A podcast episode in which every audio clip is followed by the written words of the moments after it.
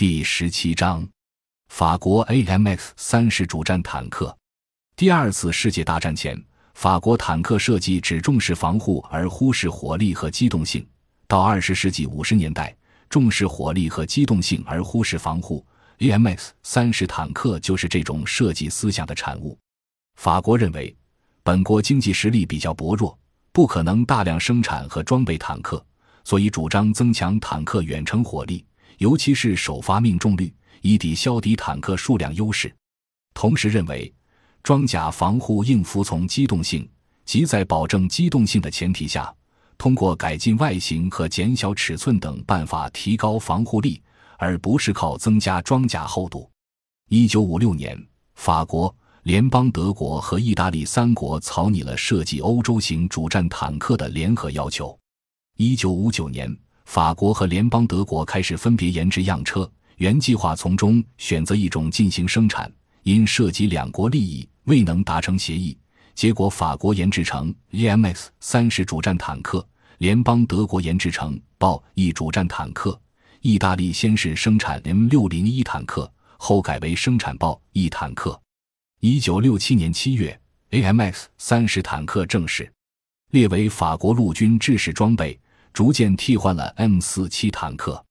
结构特点：AMX 三十坦克为传统式炮塔型坦克，由车体和炮塔两大部分组成。车体用压制钢板焊接而成，驾驶舱在车体左前方，车体中段是战斗舱，其上有炮塔，车体后部为动力舱，炮塔为铸造件，内有三名成员，车长位于火炮右侧。炮长位于车长前下方，装填手位置在火炮左侧。一一武器系统，主要武器是一门。CN 幺零五 F 一是一百零五毫米火炮，身管长是口径的五十六倍，既无炮口置退气，也无抽气装置，但装有镁合金隔热护套，能防止炮管因外界温度变化引起弯曲。反后座装置包括两个在直径方向上对置的液压助推机和一个油气附近机，可以发射尾翼稳定的脱壳穿甲弹、破甲弹、榴弹和烟幕弹或照明弹。AMX 三十 B 二坦克装有综合式柯达克火控系统，主要部件包括一个 APXM 五四四型炮长望远式瞄准镜。一个 APXM 五七九型电子控制系统和一个带有计算机控制十字线的 APXM 四二幺型光学组件。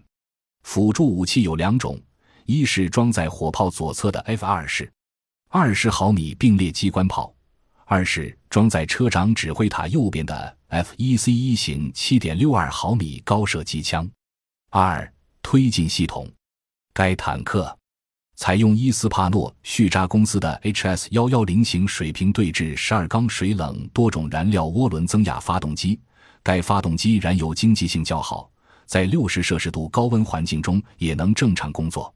传动装置包括五 SD 二百 D 型变速箱、自动离合器、改进型克莱特拉克差速式转向机、制动器和两个侧传动装置，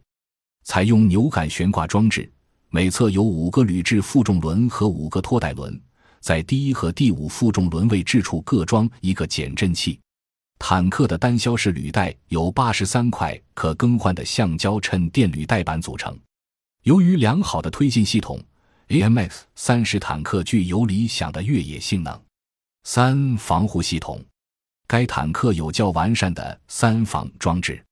所有门窗孔隙均加有密封装置。旋转部位采用充气密封，为防止外界有毒气体进入车内，在舱内安装增压风扇，可使舱内建立一定超压。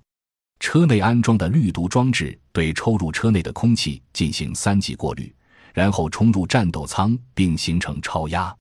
性能数据成员四人，武器配备：一百零五毫米火炮乘一门，二十毫米机关炮乘一挺。七点六二毫米机枪乘一挺，烟幕弹发射器二乘二具，弹药基数一百零五毫米炮弹乘四十七发，